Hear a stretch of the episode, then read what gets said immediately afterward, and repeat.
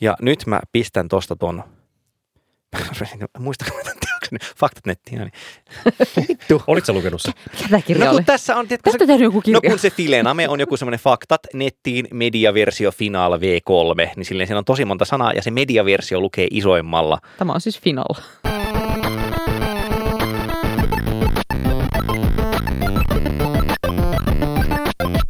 Tämä on Askel Palautin. Tervetuloa mukaan. Meillä on studiossa kolme ihmistä, joka ei enää varmaan tässä vaiheessa hämmästytä ketään. Minä olen Olli Sulopuisto, toimittaja, podcast-tuottaja ja yleinen sählääjä. Ja oikealla puolellani istuu Tohtori Salla-Maria Laaksonen. ja vasemmalla puolellani istuu Yrittäjä Petra Poutanen. Kyllä, tämä oli se yllätys, josta puhuin. Eh, Tällä kertaa meillä on käsittelyssä kirja, jonka Salla ja Petra on yhdessä tehneet, ja sen nimi on Faktat nettiin, ja sen oletan, että sen voi ostaa kaikista hyvin varustelluista kirjakaupoista.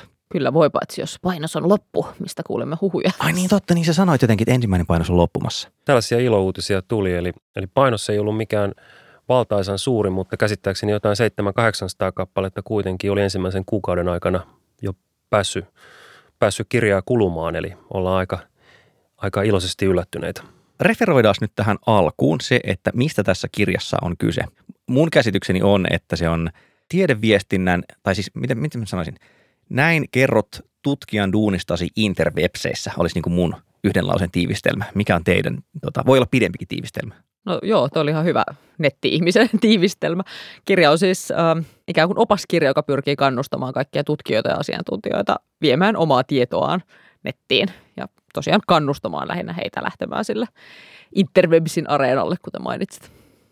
Ennen kaikkea kyseessä on opaskirja, ei mikään akateeminen syvällinen tutkimus, joskin kaikki ne vinkit ja niin kuin iso kuva, mitä me tuossa kirjassa maalataan, niin perustuu jonkunnäköiseen niin kuin lähdeviitteeseen ja tutkimuskirjallisuuden käyttöön. Eli, eli me ei olla vedetty omasta hatusta, vaan me ollaan ammennettu kyllä tutkimuksesta.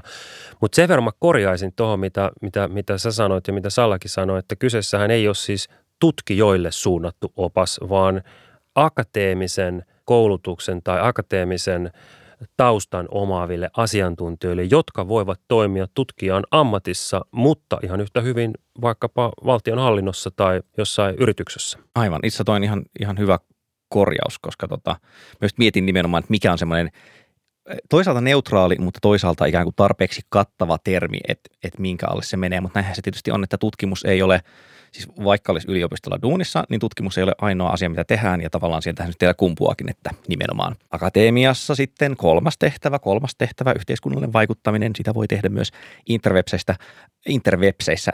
Niin ja ikään kuin just se, että me ollaan tarkoituksella haluttu ja valittu tuohon laittaa tuo asiantuntijaviestintätermi, eikä ehkä niinkään puhua tiedeviestinnästä, mitä paljon niin kuin pohdittiin.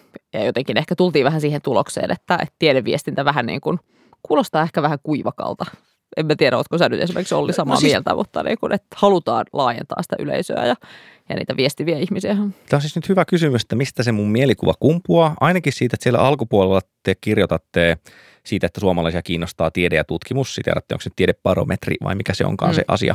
Ja siitä päädyttiin muun muassa toteamaan silleensä, että, että ehkä onkin niin, tämä on siis tarkka sitaatti, ehkä onkin niin, että yleisö haluaa kuulla tutkimuksen tuloksista – tekemisestä ja tutkijoista, eikä niinkään tiedeinstituutioista, niin osaltaan te argumentoitte sitä tutkijoiden kautta, ehkä se niin väritti tätä mun mielikuvaa. Mutta mut kertokaapa nyt vielä sitten se tämmöinen ikään kuin performatiivinen aspekti, että miksi te teitte tämmöisen kirjan? No tavallaan se tarina, miksi tämä oikeastaan syntyi, liittyy ehkä siihen, että me ollaan Petron kanssa opetettu aika pitkään tiedeviestinnän kursseja. Niin, ei asiantuntijaviestintää. Mutta no itse asiassa Mhm. kurssin nimi on ollut niin kun viime aikoina muistaakseni asiantuntijuus Okei. sosiaalisessa mediassa, että siellä on myös pyörinyt niin tämä termi. Mutta siis kohderyhmä on ollut tutkijoita, eli ollaan niin kuin jatko-opiskelijoille tällaisessa tiedeviestinnän opintokokonaisuudessa pidetty, pidetty kurssia, jossa on kannustettu ja opastettu heitä sosiaaliseen mediaan. Ja se on ollut aika pidetty kurssi, mistä on tullut paljon tällaisia niin kuin, tai hommat ihmiset on ikään kuin innostuneet sen pohjalta sit oikeasti viestimään ja, ja niin kuin niillä kursseilla on käynyt ihmisiä, jotka on, on niin kuin isosti nyt aktiivisia. Tuleeko ne sinne, onko se siis pakollinen vai vapaaehtoinen kurssi? Eli tavallaan, minkälaiset tyypit sinne tulee? Se on vapaaehtoinen, joo.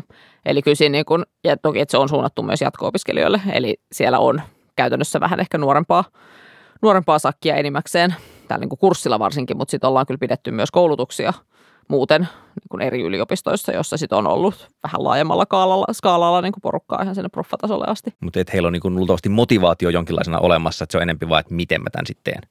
Joo, ja yliopistomaailma tietyllä tavalla on ehkä vähän laahannut perässä niin kuin näiden somekanavien käyttöönotossa ja, ja kouluttamisessa ja niin kuin muukin, muukin maailma tietyllä tavalla, että, että jos media-alalle on tullut silloin aikanaan, kun mäkin tein toimittajan töitä yli kymmenen vuotta sitten, niin mä olin online-toimituksessa, niin se oli niin kuin tämmöinen kaatoluokka, minne kaikki nuoret heitettiin. Ja nyt se sama deski on sitten tavallaan koko toimituksen sydän ja ydin yliopistolla silloin, kun me aloitettiin tämä kurssi, tämä, tämä tota, sosiaalinen media tiedeviestinnässä, mikä nyt olikaan nimeltä aikana, niin ää, me oltiin aika pioneereja itse asiassa, vaikka kyllä nyt somekanavat oli silloin jo ollut pitkään käytössä, mutta yliopistokontekstissa. Nyt tänä päivänä, niin kuin vuonna 2019, on alkanut niin kuin ilmestyä muitakin kursseja, jotka, joissa näitä asioita käsitellään. Eli, eli tota, tässä ollaan vähän niin kuin iso norsu ottaa hitaasti askeleita. Mä olisin käyttänyt iso laiva kielikuvaa, mutta ilmeisesti samasta suunnasta oltaisiin niin kuin ammennettu tämä metaforinen voima. Norsu ja yliopisto on jotenkin ihan hyvä tällainen vanha viisas. Kyllä, mutta muistakaa se, että metaforissa on aina se vaara, että sit niitä voi ruveta laajentamaan niin kuin sen vain siteratun kohdan ulkopuolelle, että mä oon, että voiko tähän nyt soveltaa sitä vanhaa vitsiä, että sokeat ja ihmiset kuvailevat norsuja ja ne koskettavat sitä eri kohdista. Ja yksi sanoi, että se on ohut ja yksi sanoi, että se on paksu ja yksi sanoi, että se on notkea. Tämä oli varmasti teidän kuulijoille hirvittävästi kiinnostava sivupolku. Mutta tämä on semmoinen hyvä sivupolku, että mun mielestä tuo nimenomaan kuvaa yliopistoa tai mitä tahansa isoa mm. organisaatiota. Referoikaas niin kuin tärkeimmät opit, jos nyt pitäisi pitää silleen Twitter-mittainen, joka on kuitenkin nykyään 280 merkkiä tavallaan niin kuin absoluuttisen paljon, niin tota, mitä on semmoisia asioita, niin kuin kirjan siis tämmöinen todella executive summary-tyyppinen, että jos nyt ei mitään muuta, niin yritän nyt Urpo muistaa edes nämä, kun kerrot asiantuntijana itsestäsi ja duunistasi. No tähän me voidaan varmaan niin kuin aika helposti vetää tämä meidän niin sanottu tikapuu tai pyramidimalli, joka aika lailla vastaa siihen kysymykseen, että mikä se, ratkaisu, mikä se ratkaisu on siihen ongelmaan, että miten mä nyt menisin sinne sosiaaliseen mediaan asiantuntijana, niin sä menet sinne seuraamalla näitä viittä porrasta, josta ensimmäinen on se, että kuuntele, opi, tutustu siihen yhteisöihin ja niihin kanaviin, joihin olet menossa. Sitten kun tiedät, mitä siellä puhutaan, mieti, miten itse haluat esitellä. Luo sellaiset profiilit, biot, laita sellaiset kuvat, jotka viestii sitä asiantuntijuutta, mitä haluat itse siellä jakaa. Verkotu, luo yhteyksiä sen jälkeen, jaa toisten ihmisten hienoja juttuja, tykkää niistä – ja kollegan tekstejä, ää, lähde pikkuhiljaa tuottaa omia sisältöjä. Ja sitten kun olet käynyt tämän, ja sen takia puhutaan tikapuista, koska ei kannata ikään kuin hypätä viidennelle askeleelle maasta, niin sitten vasta osallistu debatteihin, keskusteluihin, ehkä vähän niin kuin, jos tunteitakin lähtee nousemaan, niin, niin tota, sitten sä osaat vähän jo ehkä hallita ja hillitä itseäsi ja ymmärrät myös sitä niin kuin verkon kontekstia, että millä tavalla asioista puhutaan ja miksi niistä puhutaan ää, niin kuin niistä puhutaan ennen kuin lähdet hermoilemaan. Eli tavallaan tämmöistä prosessimallia me ollaan tähän tarjottu. Tämä nyt ei ihan 280 merkkiin mahu, mutta... Mutta jos ne olisi pelkkinä ranskalaisena viivoina ne asiasanat ilman sitä niin kuin selittävää lausetta, niin saattaisi mahtua. Ja tästä on kuva. Niin on, se ei vie yhtään merkkejä. Se voisi sitten myös askitaiteena se mahtua sinne, joo. Siis... Joo, ja ehkä niin kuin, niin ehkä siis myös just tavallaan sitä voisi painottaa, että, että ikään kuin helposti käy niin, että se sosiaalinen media pelottaa sitä asiantuntijaa tai ehkä ketä tahansa ammattilaista, joka Kyllä, ehkä vähän niin kuin kerrotaan kauhutarinoita siitä, että sosiaalinen media vaan niin siellä sängyn Just näin. Heti tulee vihapuhetta niskaa ja kaikkea tällaista niin tavallaan ikään kuin just sen painottaminen, että lähtee sieltä, sieltä alimmalta askeleelta ja vähän niin kuin oppii ja seurailee, että mitä siellä oikein tapahtuu. Että siinä ei tarvitse niin saman tien mennä tekemään sitä timanttista blogia ja täydellistä twiittiä ja loistavia infografiikoita, vaan sekin niin kuin pelkästään, että sen seuraaminenkin voi itse asiassa olla jo kauhean antoisaa ja, ja antaa paljon myös ihan konkreettisesti siihen työhön.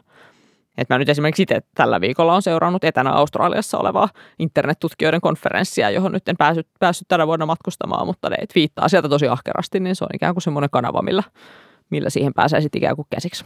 Eikä liene mikään niin kuin salaisuus, että itse kukin meistä varmaan seuraa aika monia keskusteluja, joihin ei missään tapauksessa itse haluaisi osallistua, mutta – joista kuitenkin saa hyvin paljon kiinnostavaa informaatiota omaan työhön alaan, ammattiin liittyen. Seuraaminen on somen käyttämistä jo. Tämä on se Kyllä, pointti. Niin just, aivan. Mulle tuli tästä kohdasta mieleen siinä kirjassa kaksi asiaa, että ikään kuin nähdään stemmaa tosi hyvin semmoisen perinteisen internetviisauden kanssa, joista eka on se, niin kuin mikä mulla nyt assosioituu vaikka nyyssien käyttöön, että aloita lurkkaamalla. Mm. Että tavallaan kukaan ei oletakaan sitä, että sä oot heti jotenkin kontribuoiva jäsen ja se luultavasti johtaa itse tyhmäilyyn, niin kuin, että sä käyt uudestaan samoja keskusteluja, mitä on käyty aikaisemmin. Ja, ja niin kuin, no siis sama käyttötapa näkyy muuallakin, mutta mä mietin, että onko tämä ikään kuin olette ottaneet ikiaikaista viisautta kaikista maailman kolkista ja sitten vaan niin kuin sanon, että tämä on tiedeviestintäänkin sopiva tapa. Joo, joo, joo, siis just näin, että kyllä ikiaikainen viisaus on aina hyvä ja varmaan toinen ikiaikainen viisaus, josta tässä myös ammennetaan aika paljon, että, että ikään kuin tuodaan sellaista ihan perinteikästä strategisen viestinnän ajattelua myös sinne, sinne niin kuin tiedeasiantuntijaviestintään, koska siellä on myös perinteisesti lähetty tavallaan sellaisesta, niin kuin, onko se puutosmalli suomeksi, niin kuin tavallaan ajatellaan, että on vain se suuri yleisö siellä, joka ei vaan vielä tiedä tästä asiasta tieteessä ja niille pitää nyt vaan niin kuin siirtää tämä tieto perille asti mikä niin kuin ei ole kauhean tehokasta viestintää tavallaan millään standardeilla eikä niin kuin millään nyky, nykymittareilla, mitä niin kuin tavallaan kaikki viestinnät, viestivät organisaatiot esimerkiksi tietää ja tekee. Mm, toi niin sen takia esimerkiksi lähdetään siitä, että pitäisi miettiä niitä kohderyhmiä ensin ja miettiä sitä, kelle puhuu. Että se ei ole se suuri massa, joka siellä on kuuntelemassa. Ja sehän edellyttää niin kuin tämmöiseltä tohtorisiimiseltä, joka saattaa olla ehkä pikkusen tahtomattaan arrogantti, niin tiettyä nöyryyttä koska nyt ei enää puhutakaan siitä, mikä itseä niin kuin kiinnostaa ja mistä itse tavallaan haluaisi koko ajan puhumassa, vaan pitäisikin osata asettua sen kuulijan niin kuin saappaisiin ja miettiä, että mitä hän tarvitsee, mitä, mitä minä niin kuin voisin ammentaa tästä kaikesta tietoudesta, niin sellaista, josta voisi olla hyötyä jollekin toiselle ihmiselle, joka nyt kuuluu sitten tähän niin kuin Sallan mainitsemaan kohde, kohdeyleisöön – Siis teillähän kirjassa taitaa olla parinkin kohtaa, että tulee sen hetkinen aivotutkijan haastiksessa ja ehkä on niin referoitunut muuallakin tekstissä just tämä, että miten tasapainoilla sen kanssa, missä mä oon, niin kuin, koen olevani paras asiantuntija ja mitä tässä tapauksessa puhuttiin varmaan että toimittaja ottaa yhteyttä, että mitä ne niin kuin kysyy, mutta toimittajan tilallehan voi panna semmoisen ikään kuin yleisen, yleisön kiinnostuksen, mm. niin eikö hänellä ollut ohjeena suunnilleen sille, että no kyllä mä niin kuin pyrin vastaamaan, että vaikka se kysyisi jotain, joka on tavallaan meidän alalla vanha juttu ja ilmiselvää, niin oletan, että okei, toi tyyppi tietää, että se kiinnostaa yleisöä, joten vastaan siihen kysymykseen ja sitten yritän tämän keskustelun tai haastelun aikana niin kuin silleen, slide into your DMs tyyppisesti, että kerron myös pointteja, jotka kiinnostavat itseäni, mutta just, että ei lähde niin pakottamalla vastaamaan sitä, ei tee semmoista poliitikkovastausta, joka on, että hyvä kysymys ja nyt vastaan eri asiaan, vaan niin kuin, että hyvä kysymys ja vastaan siihen ja sitten niin vähän myöhemmin rupean kertomaan myös niitä pointteja, mitä itse pidän päällä. Mikä on niin kuin, monet jututhan on semmoisia, ei koske tätä kirjaa, vaan niin ihan yleensäkin, että – josta on tehty tie, tietokirja, jonka nimi on Everything is obvious once you know the answer. Musta se on niin kuin nerokasta, että moni, moni juttu on semmoinen, että jälkikäteen vaan niin voisi pedeläpsyttää otsaan, että ai niin, niin, että totta kai näin, että miten kaikki eivät heti mm. tajua mm. tätä. Mm. Mutta ei, niin kuin, ei jumalauta, kaikki, kaikkien on pitänyt oppia jossain mm. vaiheessa näitä asioita. Joo. Joo, ja tämä on just kasvatustieteen professori Minna Huotilainen, jota, jota referoit, joka nimenomaan kirjoittaa tästä, että vaikka itsellä voisi tutkijalla olla niin kuin mielessä se joku niin kuin, usein aika jopa inkrementaalinen pienen asian niin kuin parantaminen tai tutkiminen, mitä tehdään, mutta usein se toimittajan kysymys on enemmän sitä laajaa skaalaa ja miten aivot toimii tyyppisiä, tyyppisiä kysymyksiä niin kuin vaikka neurotieteessä tai mä mm. huomaan itse taas yhteiskuntatieteilijänä, että, että toimittajat tosi usein kyselee jonkun, jonkun ilmiön yleisyydestä. Että se on niin kuin tavallaan sellainen kiinnostava, kun, että montako somekohua vaikka vuodessa tapahtuu no, ja kuinka, kuinka monta tämä vuodessa on. tapahtuu. Tätä juuri tässä selvittelimme, Siksi niitä on tuhansia. näin, näin kun te laskitte siellä sitä ennen äänitystä.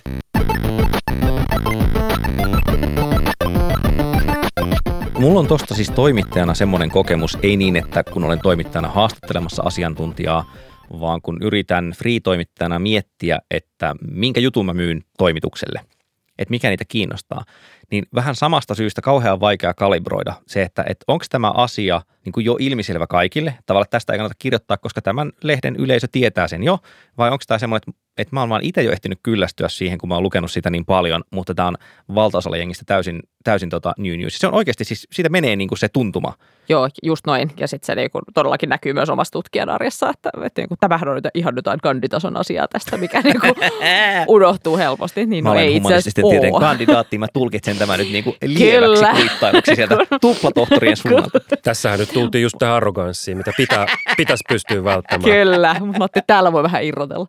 Mutta Kyllä. niin, se mitä oli siis sanomassa, että mun mielestä itse asiassa se, että vähän uskaltaa heittäytyä ja mennä sinne somekeskusteluihin, niin itse asiassa auttaa myös tuohon, koska siellä sitä konkreettisesti ikään kuin näkee just sitä, että no mistä nämä ihmiset puhuu ja mikäs niitä huolettaa ja, ja niin kuin, että, että mitä sitten mä voisin oikeastaan niin kuin tarjota tähän avuksi. Ja sitten sit välillä tulee semmoinen olo, että toistaa koko ajan sitä samaa kamaa, mutta juuri tämä, tuota, että toistaa samaa kamaa, niin se on semmoinen, minkä on jälleen toimittajana huomannut, että olen ihan liian huono, tai ehkä pikemminkin nyt niin kuin viestintäyrittäjänä, että silleen tulee semmoinen olo, että no mä olen sanonut tämän jo kolmessa koulutuksessa, että, että niin kuin, miksi mä toistan tätä yhä, että siis noihän pitää sitä itsestäänselvyytenä, mutta sitten jos miettii jotain sen vähän, mitä poliittisesta viestinnästä sen kouluttamisesta tiedän, niin, niin ymmärtääkseni nyrkkisääntö on suunnilleen se, että jankutat samaa viestiä joka haastattelussa niin, kuin niin pitkä, että näet niiden muiden kasvoista, että okei, nyt ne on kuullut. Se on niin kuin, paljon sen jälkeen, kun itsestä tuntuu jo, että tämä on ihan dead horse, että, niin kuin, että miksi mä edelleen toistan tätä, niin on niin kuin, siihenkin suuntaan on tavallaan hankala arvioida. Pitää vähän niin kuin, pitää ikään kuin yliajaa omat tuntemuksensa ja niin semmoinen sosiaalinen reaktio siitä, että onko tämä asia jo tylsä ja loppuun käsitelty. Ja sitten vaan niin kuin luottaa siihen, että Suomessakin 5,5 miljoonaa ihmistä, että kyllä siellä vielä joku on, joka ei ole niin kuin tavallaan tästä ajasta kuullut. Siis tähän liittyy myös tämä, että sanonta, että kun olet itse aivan lopen kyllästynyt johonkin asiaan, niin että se tulee niin kuin kummastakin korvasta ulos ja sua alkaa vähän niin kuin yökkää, kun sä puhut siitä asiasta, niin ensimmäinen ihminen on ehkä kuullut siitä. Just näin, joo. Et, et sitten jos miettii tämmöistä ideoiden ja ajatusten kaupparatsua, joka, joka tekee uransa elämäänsä sillä, että käy luennoimassa ja esittelemässä jotain asiaa, niin niin helposti voit 10-20 vuotta puhua sitä samaa asiaa. Et sitten vaatii tietysti jo itseltä niin kuin perslihaksia, että pystyy vetämään sitä juttua päivästä tai viikosta toiseen. Mutta, mutta se on myös aika ylevä tehtävä tietyllä tavalla. Että jos sä oot oikealla asialla ja sulla on hyvä viesti, mitä sä viet, niin silloinhan sun täytyy niin kuin ottaa se rooli, että kaikki ei tiedä tätä – se on ihan okei ja mun tehtävä on kertoa tästä asiasta ja jakaa tätä tietoa. Tutkijamindsetti on ehkä sitten taas vähän sellainen, että tutkija haluaa aina itsekin oppia uutta mm-hmm. ja kehittyä. Mm-hmm. Kyllä, neofiliaa, tylsistymistä tai no tietysti myös pitkäjänteisyyttä, mutta just toi, että kuka on se ihminen, että jos niin kuin määritelmällisesti miettii, joskus meille näytettiin jossain gradusemmassa, jollaisessa olen siis ollut, semmoinen kaavio siitä, että ikään kuin kun ihminen etenee akateemisella uralla, niin, niin tota, miten kapean kautta syvän ö, määrän tietoa hän ottaa haltuun. Eli ikään kuin se idea, että väitöstutkimus sitten luo jo uutta tietoa, mutta se on semmoinen ihan niin kuin kärpäsen paskan kokonen. Niin just toi, että, että niin kuin periaat, niin kuin lähes määritelmällisesti, jos nyt puhutaan vain tutkijoista eikä asiantuntijoista, niin sen duuniahan on kuitenkin luoda uutta tietoa. Ja sitten just sen hahmottaminen, niin hankalaa. Siis ne on, en sano, että ne on ristiriidassa, mutta ikään kuin, että joo, joutuu jotenkin vaihtamaan nimenomaan niin kuin aivoista tyyliä asetusta, että, että näin se menee, joo. Jotkut Kyllä. nykyaikaiset, nykyaikaiset tutkijat, jotka ovat ottaneet niin kuin hyvin somen käyttöön ja jotka sitten ovat pystyneet luomaan tämmöistä vähän niin kuin henkilöbrändiä ja, ja, ja tota, käyvät vetämässä jotain TEDxia ja muuta, niin kyllähän niillä on se tietty perussetti, mikä on semmoinen hyvin konsultatiivinen niin kuin sama setti, minkä voi sitten löytää kymmenestä YouTube-videosta ja mun mielestä se on niin kuin asiantuntemusta – isosti ja vaikuttavuutta, että sä pystyt pitää yllä kaksia saappaita sille, että sä teet vaikkapa niin kuin vakuuttavaa akateemista uraa, mutta sitten sulla on se tietty populaarisetti, mitä sä, millä sä sitten tahkoot vaikka toista konsultiuraa ja, tai tota, teet sitä sitten ihan kansan sivistämisen ilosta, mutta että sulla on tietyt semmoiset perusasiat, että nämä uppoo niin kuin populaari yleisö ja sitten tässä toisaalta mä päivitän koko ajan tietoja ja teen sitä akateemista tutkimusta – että se vaatii jo aika paljon niin kuin ihmiseltä. Hmm. Nyt itse asiassa teille niin tämmöinen henkilökohtainen kysymys, että miten te olette omassa duunissanne sitten tasapainottanut tota, siis tavallaan, että mä jotenkin ajattelen, että varmaan vaatii, pitää niin kuin opetella hyväksymään se, että ihmiset todennäköisesti suuri yleisö – jos he tietävät minut, he tietävät minut yhdestä asiasta ja se voi tuntua niin kuin turhauttavaltakin, että olisi mulla muutakin annettavaa. Mutta miten, niin kuin, siis, jos kysyn ensin vaikka sulta Salla, että ootko ajatellut sille, että tämä on se juttu, mistä mut ehkä tiedetään tästä suista, näistä aiheista mua haastatellaan ja ootko niin fine sen kanssa? Onko se ollut määrätietoista tavallaan? Heh, tämä tulee nyt hyvää saubaa, koska musta tuntuu, että mulla on muutenkin ihan liian monia eri aiheita, joista niin kuin itsekään pysyy enää kärryillä. Mutta kyllä nyt varmaan profiloidun eniten sosiaalisen median tutkijana. Ja sitten toisaalta se niin kuin organisaatioviestintä siihen niin kuin kytköksissä. Oletko ja, sinut sen kanssa siis? Joo. Ja siis niin kuin tykkää kaikista aiheista, mitä mä pengon ja mielelläni puhun niistä myös muille. No, mä nyt on tietysti vanha sosiaalisen median luuhaaja noin niin kuin muutenkin, että se ei ole mulle ollut mikään niin kuin, siinä mielessä niin kuin ongelma niin kuin käyttää sitä koko ajan siinä rinnalla, kun mulla on tavallaan siihen aika aika niin kuin pitkä tottumus, mutta yritän tavallaan sitä ilosanomaa tässä nyt sitten jakaa myös muille, koska mä koen, että se koko ajan myös antaa mulle kauhean paljon niin kuin esimerkiksi sitä kautta, että akateemisessa maailmassa yleensä niin kuin palaute tulee aika hitaasti ja usein se on semmoisia niin kahden sivun mittaisia änkyröitä arvioijalausuntoja, jotka niin kuin haukkuu sun työn ihan lyttyyn tai ainakin kaivaa sieltä väenvängällä jotain parannettavaa. Ja sitten usein se niin kuin ns-suuri yleisö tai ne kohderyhmät jossain verkossa, niin on kyllä ihan kauhean kiinnostuneita siitä, mitä sä teet. Ja, ja niin kuin se toimittaja on kauhean innoissaan, kun sä puhut sen kanssa ja, ja sä pääset analysoimaan yhdessä vaikka toimittajan kanssa jotain ajankohtaista ilmiötä. Niin mun mielestä kyllä ehdottomasti on enemmän niin kuin olen tässä saamapuolella. Miten se, onko sulla ollut niin kuin, tavallaan just ton duunin kautta, että jos nyt kuitenkin koulutat ja konsultoit, niin sehän nyt vaatinee, tai sanotaan näin, että se ehkä hyötyy siitä, että sitten rajaa, että minä teen näistä, näitä asioita, että kun ajattelet, että tarvitsen sosiaalisen median opetusta, niin silloin päähäni pamahtaa Petro. Onko se ollut niin määrätietoista sille tekemistä?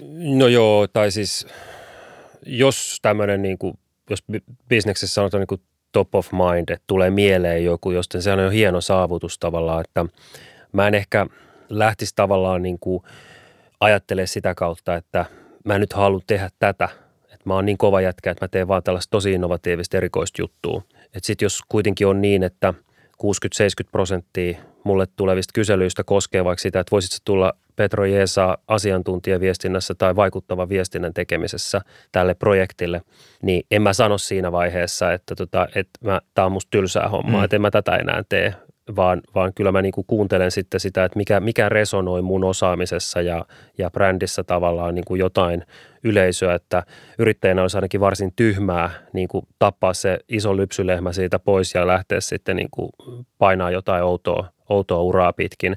Et siinä mielessä on pakko ja välttämätön kuunnella sitä yleisöä ja heidän tarpeitaan ja jos nyt sattuu tulee tunnistetuksi jossain asiantuntijana, niin, niin se on jo niin iso voitto, mm. että sen hyötykäyttäminen sitten – ää, niin kuin yrittäjän näkökulmasta on tietysti ihan niin kuin välttämätöntä. Mä muotoilisin sen jotenkin näin. Joo. Joo, mä huomaan tuon lypsylehmä-efektiin kanssa itsellä, että mun väitöskirja koski siis organisaatiomainetta. Ja siitä on alkanut tulla mulle vähän semmoinen, että joo, joo, no niin, kaikki jutut on jo niin kuultu. Mutta se on taas kyllä semmoinen aihe, josta mä käyn paljon puhumassa ja pitämässä luentoja, koska se niin kuin edelleen kiinnostaa ja tavallaan just sen yhdistäminen siihen verkkojulkisuuteen, niin, niin, niin kun no sit, niihin aina menee niihin tilaisuuksiin vähän silleen, että mä en jaksaisi taas tätä asiaa mutta sitten siellä on niinku sama juttu, että ne antaa tosi paljon. Siellä tulee ihan mahtavia keskusteluja ja ihmiset jotenkin tosi innoissaan. Ja siinä on itse jotenkin niin luottavaisin mielin, että siinä pystyy myös surffailemaan sen teeman suhteen sitten hienosti. Ja sitten pikkuhiljaa niin kuin uran edetessä niin tulee uusia tämmöisiä keihään kärkiä tavallaan, että sä erikoistut tai tuut tutustuneeksi vaikka johonkin toimialaan ja kehität osaamista sen sisällä ja, ja sit susta voi vaikka tulla joku niin kuin – mä nyt heitän ihan hatusta, mutta alat vaikka paljon juristien kanssa työskentelee, niin yhtäkkiä sä ootkin sitten heidän viestinnän alan spesialisti ja pystyt auttamaan heitä tai terveydenhuoltoalaan tutustut. Sulle tulee toimialatuntemusta ja muuta ja se syvennät tavallaan sitä osaamista sitten sitä viest, esimerkiksi viestinnän osaamista, että ei se nyt tarkoita sitä, että sitten vetät niin kuin samaa settiä koko elämässä tietenkään. Niin, niin siis tossahan tapahtuu varmaan semmoinen tai voi helposti tapahtua vähän niin kuin automaattinen lumipalloefekti, että aluksi kun on vähemmän kokemusta ja vähemmän nimeä, niin sanoo kyllä monenlaisille työtarjouksille ja tekee mitä tahansa, koska ei myöskään ole siis syvää osaaja missään kapeassa hommassa. Mutta jos mä nyt mietin sitä, että miten musta vaikka freelance-toimittajana tuli erityisesti niin tietokoneaiheesta kirjoittava, niin se meni silleen, että jos mä lähetin tavallaan kolme juttuehdotusta, jotka meni läpi, että oli joku populaarikulttuurileffa-juttu ja joku tälle ihmishaastattelu ja joku ATK-juttu, ne vaan tuppas niin olemaan ne tietokoneen lehdet, jotka sitten useimmin niin kuin, sitä tuli palautetta, ne kysyi multa, että tulisiko lisää. Mun ei tavallaan tarvinnut valita sitä, vaan se oli vähän semmoinen, että alkoi, niin kuin, vesi alkoi mennä siihen uraan enemmän, ja sitten se koko ajan, koko ajan rupeaa syventämään sitä, että on helpompi tehdä niitä, ja sitten se myös ihan konkreettisesti vaikka syö ajan pois muilta jutuilta. Tavallaan, että huomaa, että 80 pinnaa mun ajasta menee näiden juttujen tekemiseen, niin, niin kuin pakostakin enhän mä enää ole niin asiantunteva niissä muissa aiheissa. En valinnut asiaa, asia valitsi minut. Ah. Ja siis samahan sitten tapahtuu tutkijan uralla tavallaan, että vaikka niin periaatteessa ajatus tutkijasta on ehkä semmoinen, että se itse valitsee, mitä kenttää hän lähtee penkomaan ja niin suuntaa vahvasti sinne päin. Ja se olisi jotenkin tosi strategista se uran luominen. Niin joo, on se osittain sitä, mutta sitten tavallaan varsinkin noiden rahoituskuvioiden kanssa sun täytyy usein niin hypätä hypätä vähän milloin mihinkin projektiin ja aina ehkä niin kun just se konteksti saattaa vaikka vaihtua ja siihen tulee jonkun muun tieteenalan edustajia mukaan. Eli, eli siinäkin vähän niin kuin ikään kuin orgaanisesti se, se asiantuntemus sitten liikkuu ja kasvaa jonnekin. Ja tavallaan luontevasti sitten myös ne, ne aiheet ehkä, mistä puhuu. Mm. Mutta on se taas toisaalta se ikään kuin se peruskoulutus, mihin sä oot saanut ja mihin sut on niin kuin kasvatettu johonkin tiettyyn tieteenalaan, niin se myös kyllä on aika vahvana. Ja että sieltä tulee sitten ikään kuin se se niin kuin osaaminen, millä vaikka joku Minna Huotilainen sitten vastailee ja kertoo niille toimittajille, että miten aivot toimii. Että se ei ole niin kuin hänen tuore tutkimusaiheensa, vaan se on se niin kuin kymmenien vuosien tieto Mutta ehkä tässä on kuitenkin semmoinen niin murros tapahtunut ainakin tutkijoiden näkökulmasta, että, että nämä meidän haastattelemat tutkijat ää, ää, kykenee niin kuin toimia tämmöisinä niin kuin resonaattoreina maailmaa ja työelämää ja ihmisten kiinnostuksen kohteisiin. Että heillä on sellainen taito tavallaan niin kuin kytkeä se oma tutkimusaihe relevantteihin asioihin, mikä on tietysti avaintaito, jos meinaa saada vaikkapa rahoitusta omalle tutkimukselle. niin, eli, eli, eli ei voi vaan niin kuin, ikään kuin huutaa maailmalle, että minä tutkin tätä ja tämä on mun asiantuntemus ja, ja tota, kaikki mulle heti nyt, vaan pakkohan sitä on tietysti sovittaa maailman ja yhteiskunnan tarpeisiin sitä omaa osaamista. Eli, ja t- tavallaan niin kuin isossa mittakaavassa ja, ja sitten tota, niin kuin, puhutaan niin kuin samasta asiasta kuin tästä niin kuin yleisön huomioon ottamisesta, jos puhutaan sitten viestinnän maailmassa. Hmm. Kaksi tavallaan tuossa ehkä vähän näkyy eroa niin kuin varsinkin perustieteiden ja, ja niin kuin soveltavamman otteen välillä. Minusta, että Hesarissa oli olikohan se nyt, no tässä viimeisen vuoden aikana joka tapauksessa oli mahtava juttu matemaatikosta, joka tutki niin kuin jotain tällaisia onko se joku Göbelin, siis joku tällainen tietty niin kuin vanha saksalainen matemaatikkolta valtava määrä muistia. Gödel on ainakin Gödel, olemassa, kiitos, kiitos. koska se on Gödel, Gödel. Escherenbach on yksi näistä Homa, en ole ihan tällä alalla, mutta siis hänen niitä muistiinpanoja ja niin kuin niitä ryhmämatemaatikoita, jotka penkoo niitä edelleen ympäri maailmaa. Ja se oli aivan ihanasti kirjoitettu juttu, jossa niin kuin kerrottiin ihan konkreettisesti, että mitä tällainen niin kuin matematiikan ja filosofian jossakin välissä toimiva toimiva niin kuin tutkimus on. Ja sitten siellä lopussa vielä häntä pyydettiin niin kuin kommentoimaan jotain ajankohtaista asiaa vähän niin kuin tämän, tämän sun tietämyksen perusteella. Ja sieltä tuli ihana sellainen, että no, minähän nyt oikeastaan ollenkaan tutkin niin kuin tällaista soveltavaa alaa. Tämä ei niin kuin yhtään kuulu tähän, mutta jos nyt jotain täytyy sanoa, niin sitten sieltä tuli pari, pari kommenttia. Yeah. Että tässä on myös tavallaan niin, on molempia puolia ja mun mielestä on ihanaa, että on molempia, koska samaan aikaan ihmiset kyllä tosi mielellään myös lukee tällaisia juttuja. Mm. Tai se on ainakin niin kuin mun käsitys, että kyllä ne on niin kuin kiinnostavia tällainen niin kuin klassinen kuva tieteentekijästä ja semmoinen ihana tarina siitä, että miten se homma oikeasti tapahtuu. Ja voihan sama tutkija tehdä jotain perustutkimusta, joka johtaa kyllä. innovaatioihin sadan vuoden mittakaavassa ja tehdä jotain soveltavampia projekteja. Että ei se tar- tarkoita niin, että olisi, olisi sellaisia ihmisiä, jotka tekevät perustutkimusta vain ja sellaisia ihmisiä, jotka ovat sitten jotenkin hyvin soveltavia vain. Mm, niin, niin kyllä. Kuin, että. Et siinäkin on rooleja ja rooli sitten vaihtelee tilanteen mukaan. Tota, semmoista asiaa mä tässä mietin, että miksi te tavallaan nimennyt tätä kirjaa sitten vaan silleen, että näin tiedeviestit ihan yleensä. Että okei, siellä on siis sinänsä internetmedia spesifejä ohjeita, mutta jos mä mietin tavallaan toimintatapoja, niin eikä nyt hirveästi ota loppujen lopuksi, niin niiden toimivuus ei oikeastaan ehkä riipu siitä, että, että twiittaako jotain vai niin puhuuko toimittajalle. Että onko tässä mitään silleen, niin, miksi te, minkä takia te sinne sen, sen nettiin sanan sinne otsikkoon erikseen tungetti, tungitte? No näkisit se mailien määrä, mitä tästä otsikosta käytiin silloin, kerro, kun kerro, mietittiin, kerro. että, mitä, että mitä siihen laitetaan. Minähän muun muassa vastustin tätä nettiin sanaa, koska oi, mun oi, mielestä oi, se on jotenkin vähän semmoinen pejoratiivi, mutta mä oon nyt itse asiassa ihan tyytyväinen siihen lopulta, että ei tarvitse enää avata ehkä sitä, sitä arkkua. Mut siis mutta roikuuko siinä nimenomaan koko ajan tämä väline, niin kuin internetviestintä? Kyllä sosiaalinen media oli siinä Joo. koko ajan ja mä luulen, että osittain ihan vaan tällaisista, no ikään kuin brändäyssyistä, koska kyllä se niin kuin on sellainen tavallaan ikään kuin sana, joka jonkinlaisena magneettina kuitenkin vieläkin vetää porukkaa puoleensa ja se kiinnostaa ja se pelottaa. Mutta ja juuri tämä, että mietimme kohdeyleisöä kyllä. ja mikä heitä kiinnostaisi. Kyllä, mutta kyllä niin kuin sekä tuossa kirjassa että meidän kursseilla lähdetään koko ajan ikään kuin siitä, että, että juurikin, että ei pitäisi lähteä niistä välineistä, vaan sun pitäisi lähteä niistä ihmisistä ja niistä ryhmistä, joita sä haluat tavoittaa. Mm. Ja silloin niin kuin siellä todellakin usein on se, että se ei välttämättä ole se sosiaalinen media se mitenkään ainoa ja oikea kanava sen tekemiseen. Ja meillähän tässä kirjassakin muun muassa tota, löytyy esimerkki tällaisesta tutkijasisältösuunnitelmasta, joka on tehnyt geologi Elina Lehtonen. Ja hän on siellä niin kuin yhtenä sisältösuunnitelman osa-alueena lastenkirja koska hän niin haluaisi kertoa geologiasta lapsille.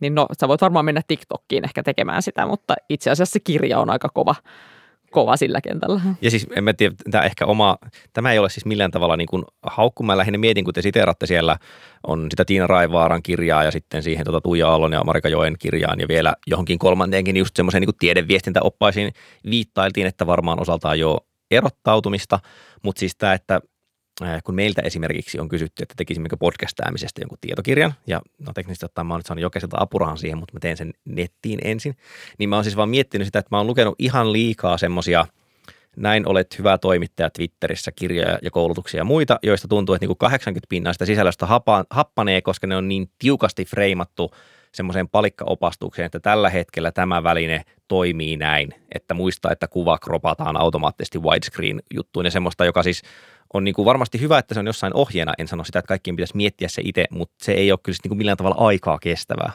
No meillähän on tässä ollut just se lähtökohta, että me tietyllä tavalla puhutaan semmoisista ikuisista viestinnän viisauksista mm. ja lainalaisuuksista ja pyritään niin kuin kääntämään niitä nyt sen meidän niin kuin parhaan tietämyksen ja kokemuksen ja tämän ajankuvan ikään kuin puitteissa niin kuin verkon maailmaan sopiviksi. Ja mä katsosin, että tästä kirjasta voisi hyötyä, vaikka ei tekisi verkkoon yhtään mitään. Niin. Niin sä saisit silti tästä sen niin kuin vaikuttavan viestinnän perus, perusteet tavallaan niin kuin haltuun asiantuntijana. Ja sitten jos sä haluat soveltaa sitä oppimaasi viestimällä verkossa, niin tässä on se konteksti valmiina – ää, jo tämmöiset listaukset jostain välineistä. No voi olla, että nekin nyt on aika niin kuin etaploituneita, jo tuskin ne nyt tästä niin kuin Facebookit, Twitterit hävii mihinkään mm. muutamassa vuodessa enää. Mutta nämä listaukset vanhenee, mutta me ei olla menty oikeastaan tässä kirjassa ollenkaan tällaisiin niin kuin teknisiin detaljeihin. Ei siellä olekaan jo semmoista tetskua kyllä. Koska sama huomio ollaan tehty itsekin näissä koulutuksissa ja muissa, että tota, ne on tavallaan sellaisia asioita, että kun me sitten otat jotain ihmistä kädestä kiinni ja lähdetään tekemään jotain Twitter-profiiliin, niin siihen menee sitten viisi minuuttia. Sitten se on tehty ja sitten me katsotaan, miten se toimii ja jokainen sen niin kuin oppii aika nopeasti. Että se ei ole se iso ongelma, että ne on sitten tavallaan niin kuin muualla – siellä niin kuin sisällön tekemisessä tai kuka minä olen asiantuntijana, mikä mun identiteetti on.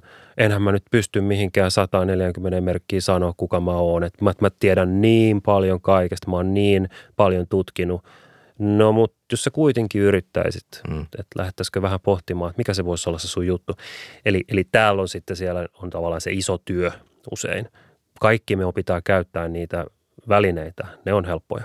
Joo, ja just se, että, että usein ikään kuin se ensimmäinen kynnys, mikä pitää ottaa, ota, saada tavallaan itselle selväksi, että miksi viestin ja mitä mä tästä saan ja miksi tästä on jotain iloa ja hyötyä, että mä oikeasti käyttäisin tähän niin kuin jopa tunteja viikostani, että, että tekisin, kirjoittaisin jotain blogeja tai tekisin niitä twiittejä. Et ehkä sitten kun niinku siitä on päästy yli, niin, niin sitten siinä on tavallaan on, on toisaalta niinku sekin pointti, että usein just ihmiset ikään kuin tarvii sen alun, että joku tosiaan tulee pitämään kädestä kiinni ja kertoo, että, joo, joo. että miten tehdään vaikka se infograafi.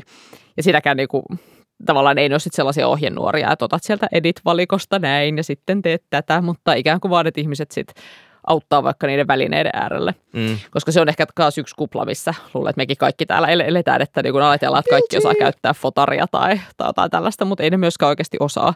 Että ihmisille voi olla vaikkapa niin kuin kuvan rajaaminen oikeasti vähän niin kuin hankalaa, että ne ei niin kuin ihan varma, että miten se tehdään ja mikä olisi järkevää ja niin kuin mikä on joku DPI, en minä tiedä. Mm, mä... Eikä sellaisesta kirjaa kannata kirjoittaa, että ei. joku tämmöinen niin kuin käyttökoulutus, niin siitähän, en mä tiedä, se sopisi varmaan johonkin ASMR-videoformaattiin kaikkein parhaiten. Ui, ui.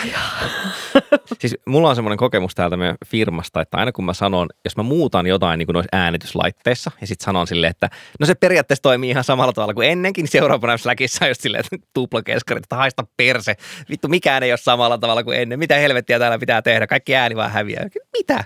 ihan samalla tavalla. Ääni tulee sisään, sitten se digitoidaan. No okei, noin säätimet ei ole enää fyysisesti, siinä ne on tietokoneessa ja sitten ne nimet muuttuu. Mutta se on ihan sama periaate, että just tämä niinku, kohteiden osaamisen taso ja muu, niin sen harkoitin. Mutta ehkä just toi käyttökoulutus on tavallaan itse hyvä termi tähän. Että ne on niinku jotenkin, ne on vähän kaksi eri asiaa miettiä sille, että miksi yleensäkään ja mitä. Ja sitten niin aletaan liukua sinne miten kysymykseen, jossa menee vähän just päällekkäin niin sisällöt ja ne välineet. Ja aika usein itse asiassa tavallaan tärkein ATK-taito, mitä voi opetella, on opetella googlaamaan, mikä pätee yhtä lailla nyt vaikka sitten, kun opettelet koodaamaan tai, tai kannustat jotakuta koodaamaan tai käyttämään sitä fotaria. Sille, että pistäpä Googleen Photoshop-tutorial, että sieltä löytyy mm. kyllä niin kuin vaikka mitä. Eikä se ole mikään triviaali juttu. Joidenkin hakuoperaattoreiden käyttö ei ole mitenkään selkeä asia suinkaan kaikille, eli siitäkin voisi joku käyttökoulutuskonsultti tehdä uraa. Mm, siis Joo, mä oon itse huomannut niin noissa erinäköisissä koulutuksissa, että se pidettiin joskus vuosia sitten toimittajille just semmoinen näin haet tietoa koulutus yhdessä Jarno Liskin kanssa.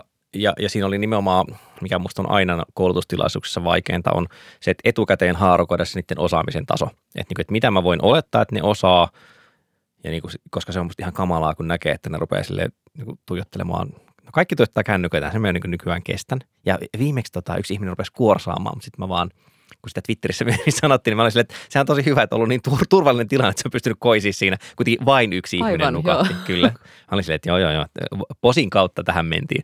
Mutta sitten on myös semmoisia kokemuksia, missä on niin kuin tajunnut silleen viiden minuutin jälkeen, että ei saatana, että mä oon kalibroinut koko tämän homman tason ihan väärin, että niin kuin, mulla ei ole mitään semmoista fiksua sanottavaa, eli mä rupean siis improomaan, mistä ne saisi jotain irti, tai vastaavasti silleen, että et, et, niin, no ei tajua tästä mitään, koska mä aloitin ihan liian korkealta abstraktiotasolta. Ja molemmat on niin ahdistavia kokemuksia kyllä silleen, että ja ne on ollut kasvokkain, että ei, ei liity edes internetviestintään, mutta että vaikeata on. Ikään kuin pitäisi olla jotain pedagogisia taitoja, jos aikaa mennä opettamaan. Who the thunk? Kyllä, se on kuule oleellista selvittää opiskelijoiden lähtötasoja, niin kuin myös ennakko ei saa olettaa, että he niin kuin olisivat vaikka samaa mieltä jostain asiasta. Näin Terveisiä pedakurssilta. Kyllä. Semmoinen, mitä mä mietin siis tuolta kirjasta kumpusi ajatuksia, kun siellähän on semmoista vähän just pelkojen liennyttelyä, että ei kannata pelätä, voit alkaa tekemään matalalla resurssilla, tai juuri tämä, että ei ole pakko eikä ole järkevääkään ruveta niin kuin heti itse postaamaan kamaa, vaan että ensin kuunnellaan, lurkkaillaan, jaetaan muiden kamaa, niin minkälaisia niin kuin yleisiä tavallaan resurssointivinkkejä olisi? Eli jos lähtökohta on se, että no mulla on muutenkin ihan hirveä kiire, eikä tule mitään ja en ole aikaisemmin tehnyt tätä, niin, niin kuin, miten lähteä palastelemaan sitten sitä omaa tekemistä? Miten resurssoida ihan siis ajan käyttöön nyt vaikka konkreettisesti? Ensinnäkin kaikki tauot ja bussin odottelut ja sellaiset kannattaa ottaa hyödyksi. Että sitten kun sä oot saanut jonkun pitämään sua kädestä ja tekemään sen profiilin tai ehkä tehnyt sen ihan itse, niin tavallaan sen jälkeen se, että, että miettii, että jokaisella meillä on arjessa sellaisia tyhjäkäyntihetkiä. Ja niin kuin tavallaan jonkun Twitterin seuraamisen voi hyvin vaikka ajoittaa niihin. Ja sitten toinen, mitä mä suosittelisin, on just kaikki nämä konferenssit ja tapahtumat. Eli ikään kuin koittaa vaikka sitä, että seuraava kerran kun on jossain konfassa, niin selvittää, että mikä siellä on se hashtag ja missä sitä keskustelua käydään ja käydäänkö. No todennäköisesti jossain käydään. Ja niin kuin koittaa osallistua sen ajan siihen ja, ja niin kuin seurata sitä ja ehkä siellä vaikka kontribuoida jotain ja, ja twiitata vaikka omasta esityksestään. Ja ehkä ylipäänsä just niin, kuin, niin no tutkijalle ja asiantuntijalle se, että kun yleensä siihen työhön liittyy se, että tuotetaan jotakin vaikkapa tekstejä tai jotain, jotain tuloksia, mitä ne onkaan, niin ikään kuin se, että lähtee ekana vaikka viestimään niistä. Että ei sun niin kuin aina tarvi olla kommentoimassa jotain päivän polttavaa asiaa, vaan ikään kuin vaan se, että kerrot niistä omista tekemisistä. Ja niin kuin jaat sen paperin, kun se tulee ulos ja, ja niin kuin laitat siihen jonkun intro, joka vähän kääntää sen populaarimmalle kielelle kuin, kuin se alkuperäinen versio. Tässä kirjassahan on myös niin kuin vähän ehkä vasta päinen neuvo tietyllä tavalla, että Mariko Niemi taisi sanoa jotain sen suuntaista, että silloin kun, kun nämä on niin nopeita nämä nykypäivän keskustelut ja kohut, ne roihahtaa, jos ne koskettaa omaa asian tuntemuksen alaa, niin niihin pitäisi lähteä sitten aika nopeasti mukaan. Niin ehkä tämän kaltainen niin kuin hyvin strateginen toiminta on jo sitten niin kuin viestintää, jota tehdään niin kuin resursseilla. Eli jos mä ajattelen vaikka tota jonkun niin kuin organisaation näkökulmasta se on tosi perusteltu osallistua keskusteluun, jotka koskettaa itseä tai omaa toimialaa. Että silloin kun siitä oman tutkimusalan ydinalueesta nousee vaikka joku julkisuuden, julkinen keskustelu tai kohu, niin silloin ne tutkijat pitää osallistua siihen. Ja se pitää olla valmiiksi mietitty, että miten sinne lähdetään ja kuka lähtee ja mitä siellä puhutaan, jotta saadaan ne omat asiantuntijat nopeasti esille ja, ja mukaan siihen julkiseen keskusteluun. Mutta sitten jos puhutaan niinku yksilöstä, yksittäisestä asiantuntijoista, joka tekee omaa tämmöistä asiantuntijaviestintää, niin silloin mun mielestä just tämä tartu hetkeen on aivan riittävä monesti. Mä oon itse käyttänyt sellaista kielikuvaa, tota, mikä mä oon pöllinyt, se ei mun oma, mutta semmoinen Twitter on niin tämmöinen joki, joka virtaa ja sinne voi välillä kastaa varpaat ja huljutella hetken siinä ja katsella, mitä kaikkea siinä menee ohi. Sitten nousee pois siitä ja tota, tekee jotain muuta ja unohtaa koko homma. Ei ne lopu ne keskusteluaiheet, siellä virtaa koko ajan jotain. Että ei ole tavallaan sellaista niin kuin pakkoa – olla koko ajan niin kuin joka sekunti tietoinen siitä, mitä kaikki maailmassa puhuu kaikista asioista. Se on ihan kamala niin kuin mm. elämä. Että en mä, semmoista mä en niin kuin lähde suosittelemaan yleensä kenellekään. Ja just se, että aina internetissä on joku väärässä. niin kuin, sille nyt ei vaan voi mitään. God damn you internet. Tämä vanha, vanha klassikko.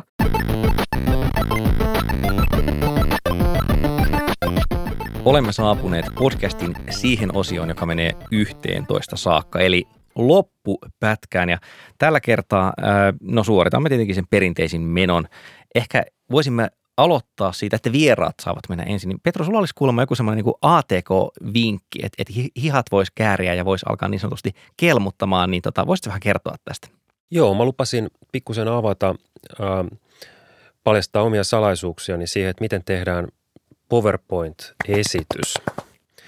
Ja tota, tutkijat, konsultit, kouluttajat, asiantuntijat joutuu tekemään aika paljon erilaisia presentaatioita ja niihin tuhraantuu usein niin kuin luvattoman paljon aikaa. Niin mä oon kehittänyt tämmöisen tekniikan, jolla mä niitä kalvoja nykyään teen ja kaikessa lyhykäisyydessään se menee niin, että ensin mä otan tota sen asian, mitä mun pitää, mistä mun pitää pitää presentaatio ja mä teen siitä kaksi tai kolme sellaista niin kuin perus PowerPoint-kalvoa, mihin mä laitan otsikon ja yleensä kolme asiaa riittää, kolme kalvoa.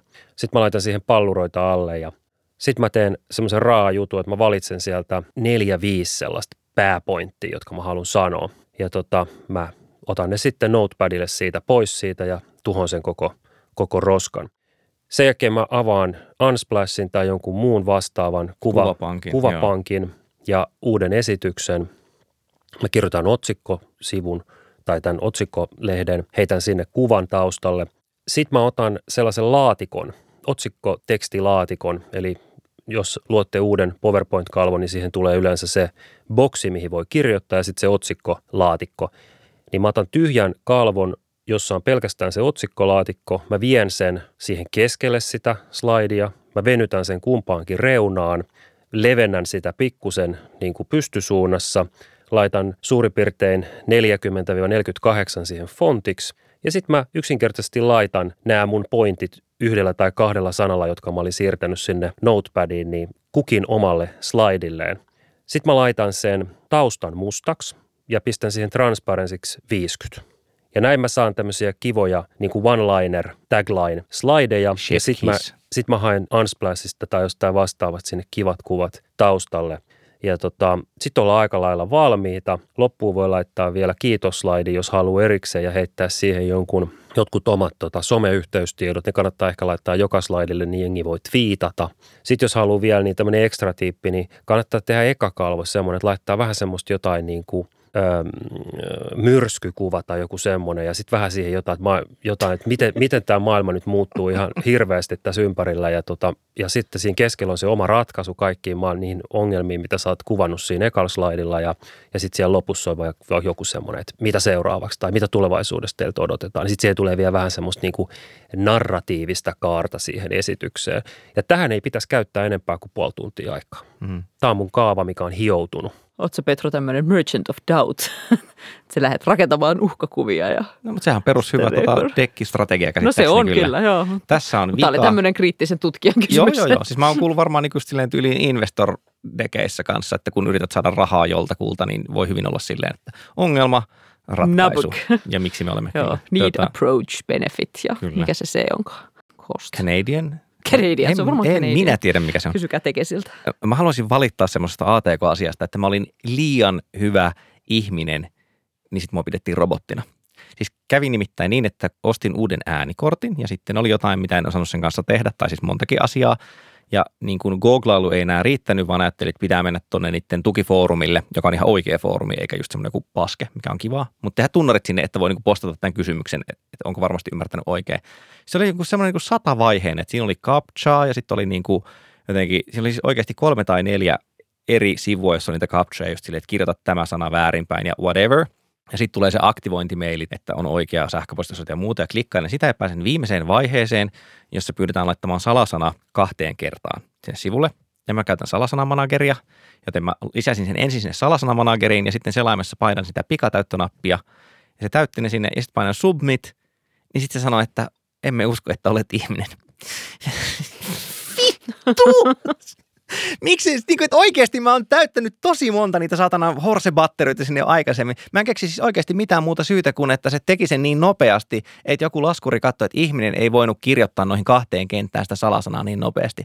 Ja sitten oli myös sille, että, että samasta IPstä ei pääse rekisteröitymään ennen kuin tyylin 24 tunnin päästä uudestaan. Niin kyllä Tableflip emoille tuli vähän käyttää. Mä istuin sängyllä ja huusin, ja sitten puoliso oli vaan silleen, että mitä nyt taas. Internet perkele! No joo, mutta en ole, en ole tämän jälkeenkään siis mennyt sinne luomaan tunnuksia, että vit, uh, pitkästä aikaa niin kuin silleen. Jos mä olisin tehnyt sinne oikeasti sille joku Olli salasana yksin, niin se olisi varmaan mennyt läpi. Mutta sitten kun tein kaiken oikein ja hyvin ja apuelin, ei kelvannut. Tipahtaa luurit päästä. Raivo puskee läpi. Semmoista sä- se on, digiraivo. Voisitko sä nyt niin kuin rauhoitella tilanteen kertomalla meille, että ketä ja mitä kannattaisi tuolla tiedemaailmassa seurahilla? No joo, tämä on nyt vaikea pala, koska tota, ensinnäkin voisi sanoa, että kannattaa varmaan seurata kaikkia niitä tutkijoita, joita me ollaan haastateltu, joita mainitaan tuossa meidän kirjassa. Ketkä he ovat alkaen siis? sieltä, no niitä on niin monta, että mä en ole nyt luettelemaan kaikkien nimiä, mutta alkaen sieltä Paike Jarreusta, jonka nimeä mä osaa sanoa, sinne Minna Huotilaiseen. Mutta ehkä nyt spessuna mä voisin nostaa tällaiset, että jos haluaa ylipäänsä löytää suomalaisia tutkijoita Twitteristä, niin etsikääpä sieltä sellainen henkilö kuin Tuomas Aivelo, joka on biologian tutkija, ja hän ylläpitää siis tällaista aivan mahtavaa listaa suomalaisista tutkijoista Twitteristä. Twitterissä ja siellä on siis tuhansia tilejä. Et sieltä voi vaan niin kuin mennä ja poimia mielenkiintoiset ja itselle sopivat. Löytyy siitä At Aivelo nimellä hän sieltä. Kiitos Tuomas tästä. Ja kiitos teille Petro ja Salla tästä keskustelutuokiosta, joka kesti täsmälleen. Aina käy niin, nämä kestää pidempään kuin mitä ajattelee, mutta ei se vielä mitään. Kiitos teille kuulijat. Nyt tiedättekin jo fiksuimmat, että mitä tässä vaiheessa tapahtuu. Aion kehottaa teitä keskustelemaan tästä jaksosta kaikissa mahdollisissa medioissa. Voi käyttää hashtagia askelpalautin, voi Facebook-ryhmän askelpalautin, voi käydä web-sivuilla askelpalautin.fi. Tosin en ymmärrä, miksi menisit sinne, jos oot jo kuunnellut tämän jakson. Mutta yleisesti ottaen niin sille maksimumpöhinä.gif. Ja tämän podcastin hän siis tuottaa jaksomedia, leikkaa ja ääni tuottaa Risto Pikkarainen. Tunnari on nimeltään Crunch ja sitten seuraavassa jaksossa kahden viikon päästä olen suunnitellut jotain, mutta enpä kerro teille mitä. Moi moi.